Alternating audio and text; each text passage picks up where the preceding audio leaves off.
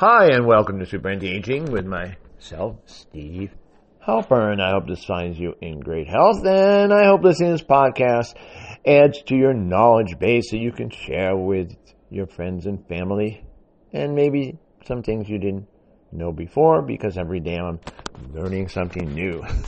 I love this world of podcasting. Everybody has a podcast now. In fact, uh, one of my friend's dogs, he wants a podcast too, you know. Why not? Everybody else has a podcast. Well, they call that a daddy joke. Not really that funny. Let me get into the nitty gritty. Okay. Why are medications given out the way they are? Okay. And I'm very much in support of appropriate medications. Okay. You have a genetic disorder. You've been in an accident. You know, something, some crisis happened. You need a medication.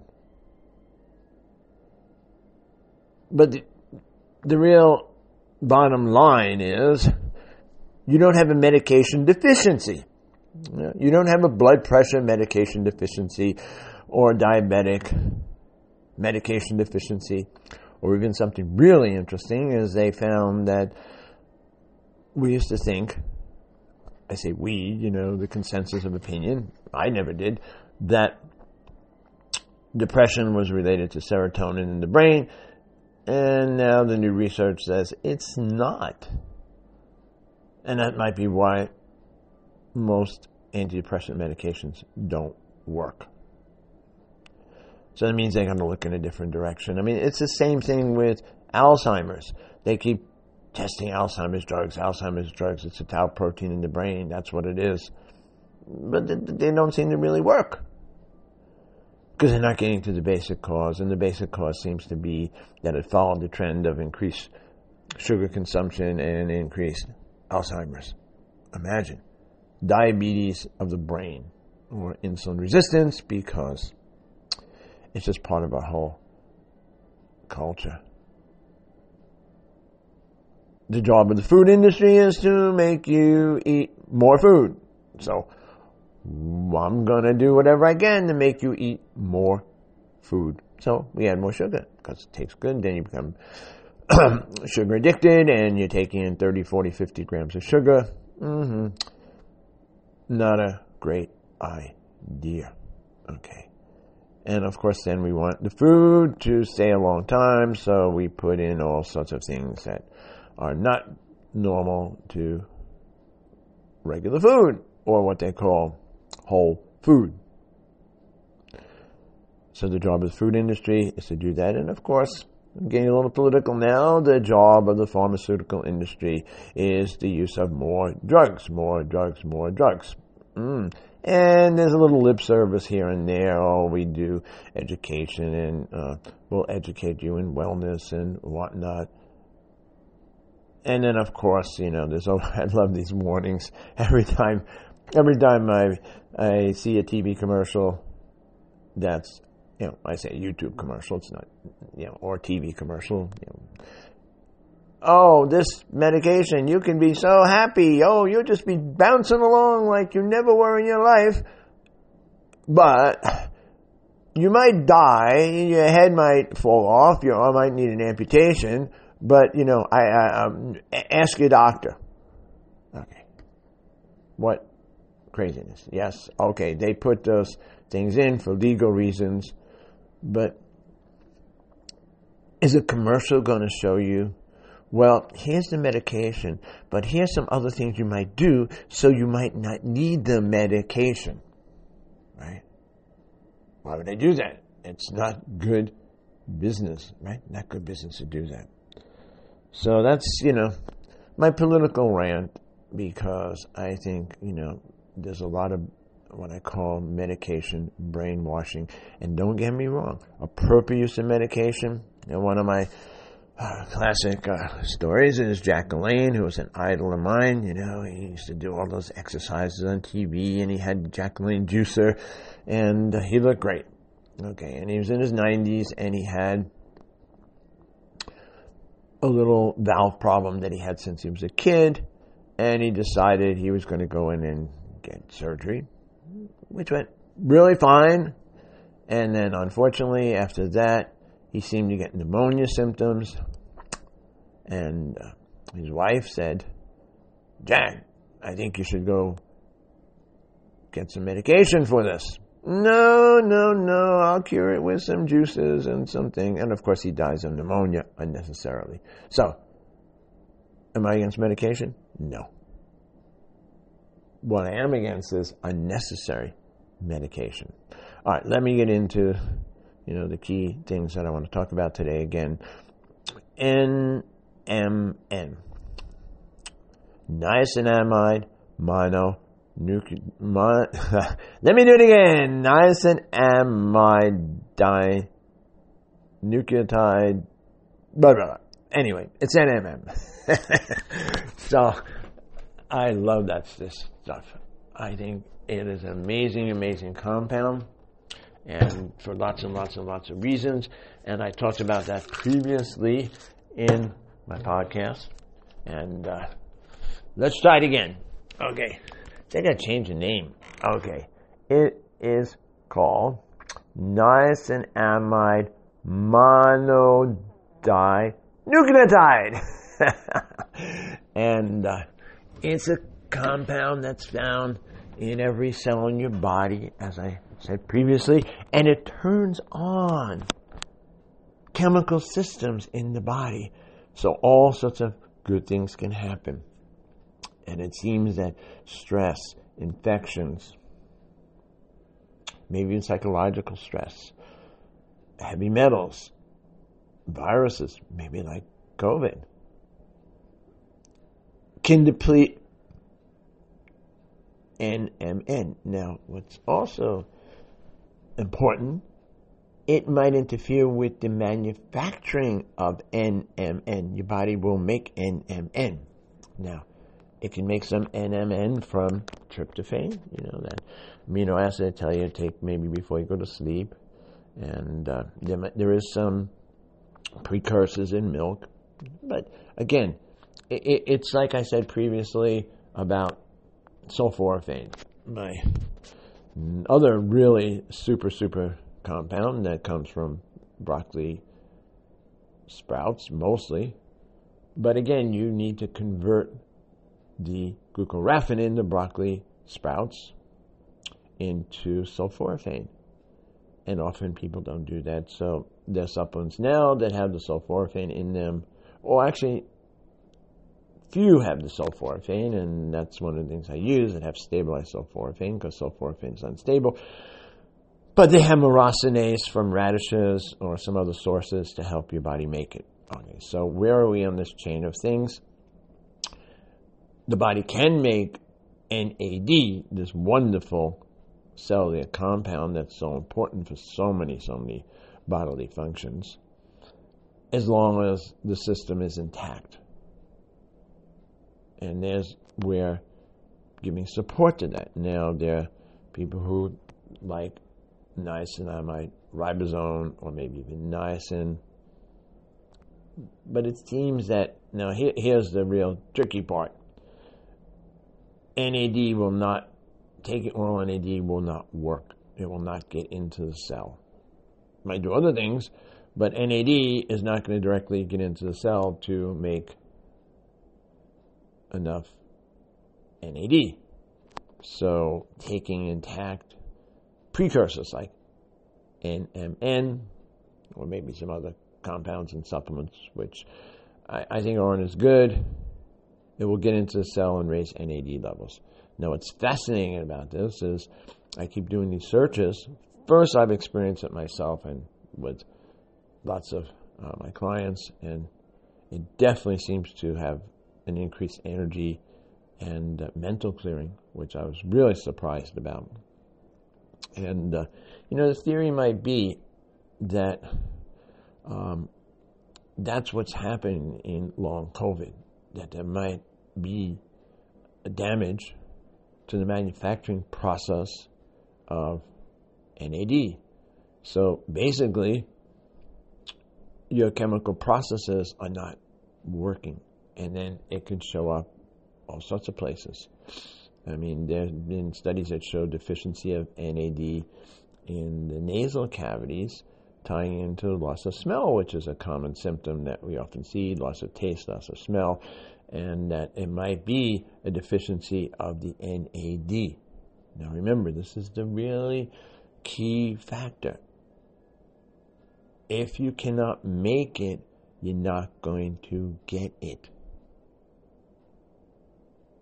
And they've been using, you know, uh, NMN in Japan for over 10 years. It's considered a standard recommended. I don't know if it's a medication or not, what, but it's very standard in Japan as uh, as a, as as a supplement, and I don't know, maybe as a drug. I really haven't looked into it. The idea that might be a drug.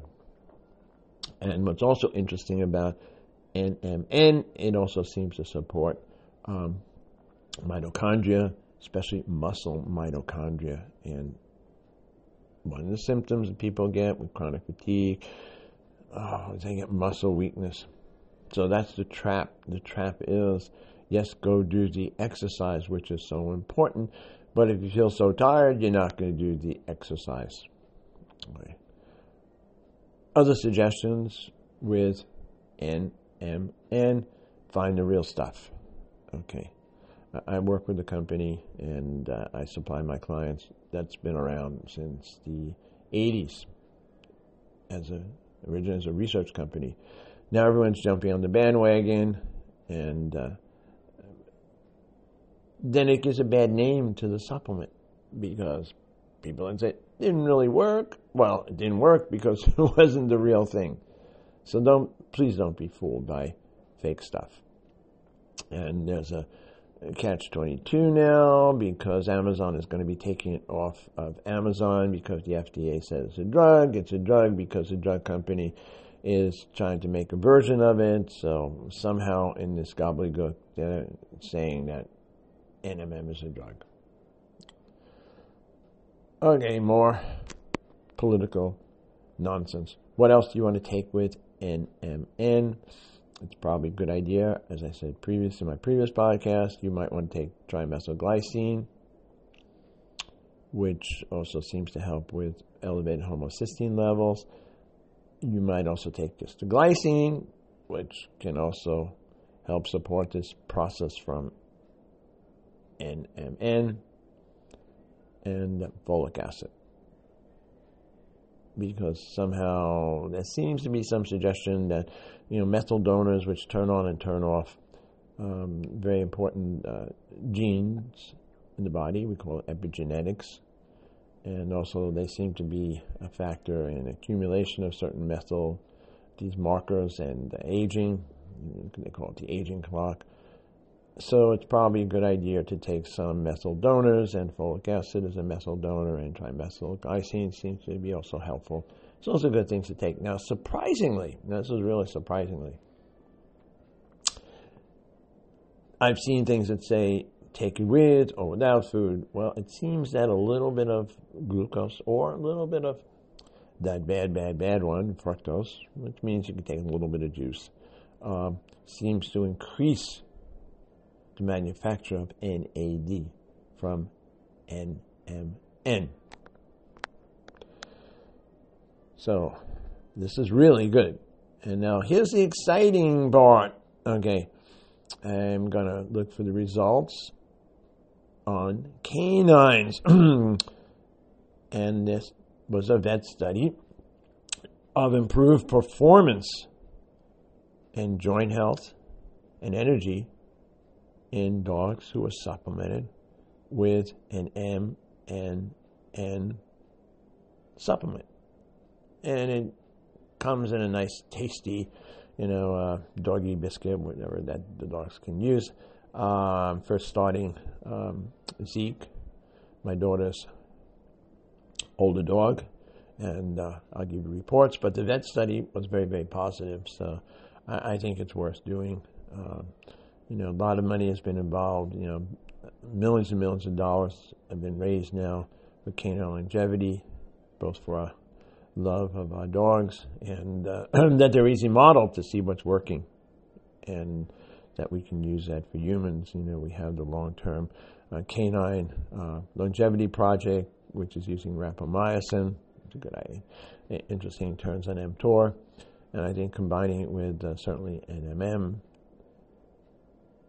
and other uh, longevity nutrients might be really good for the dog. Now, very other important concept is your microbiome. Now, anyone who's interested in wellness has heard about the microbiome and probiotics, and they have probiotic everything. You know, there's nothing commercially that hasn't almost added probiotics to it, and a lot of it's nonsense. Okay, uh, it's still an infant science. Okay, how they interact, which ones, but the key, the key seems to be diversity, and it's been found that even you know, when you go buy a probiotic and it says 18 zillion, zillion, zillion, it seems that taking a single high dose probiotic might really not be a good idea. The lower doses it can work, and you can have diversity, diversity in microbiome. Now, we know that these bugs can produce chemicals that can travel throughout the body, and they've even, you know, you have probiotics every place in your body. And so, uh, supporting these are really important, and I've devoted a podcast to this, and I can do more podcasts on supporting a healthy microbiome. The other key point is that certain probiotics can have a negative effect as well as a positive effect. And it seems that there's a chemical, uh, TMOA, which might be connected to cardiovascular issues and maybe even uh, brain issues. It can be elevated by production by a certain probiotic. And therefore, taking carnitine and taking uh, uh, certain nutrients, you know, eating meat might increase TMOA. And what would be the answer? Well, yes, you can take different nutrients, but possibly fixing your microbiome will solve the problem. Okay, but how does it tie into the subject? It seems that um, if you want to make NAD from NMN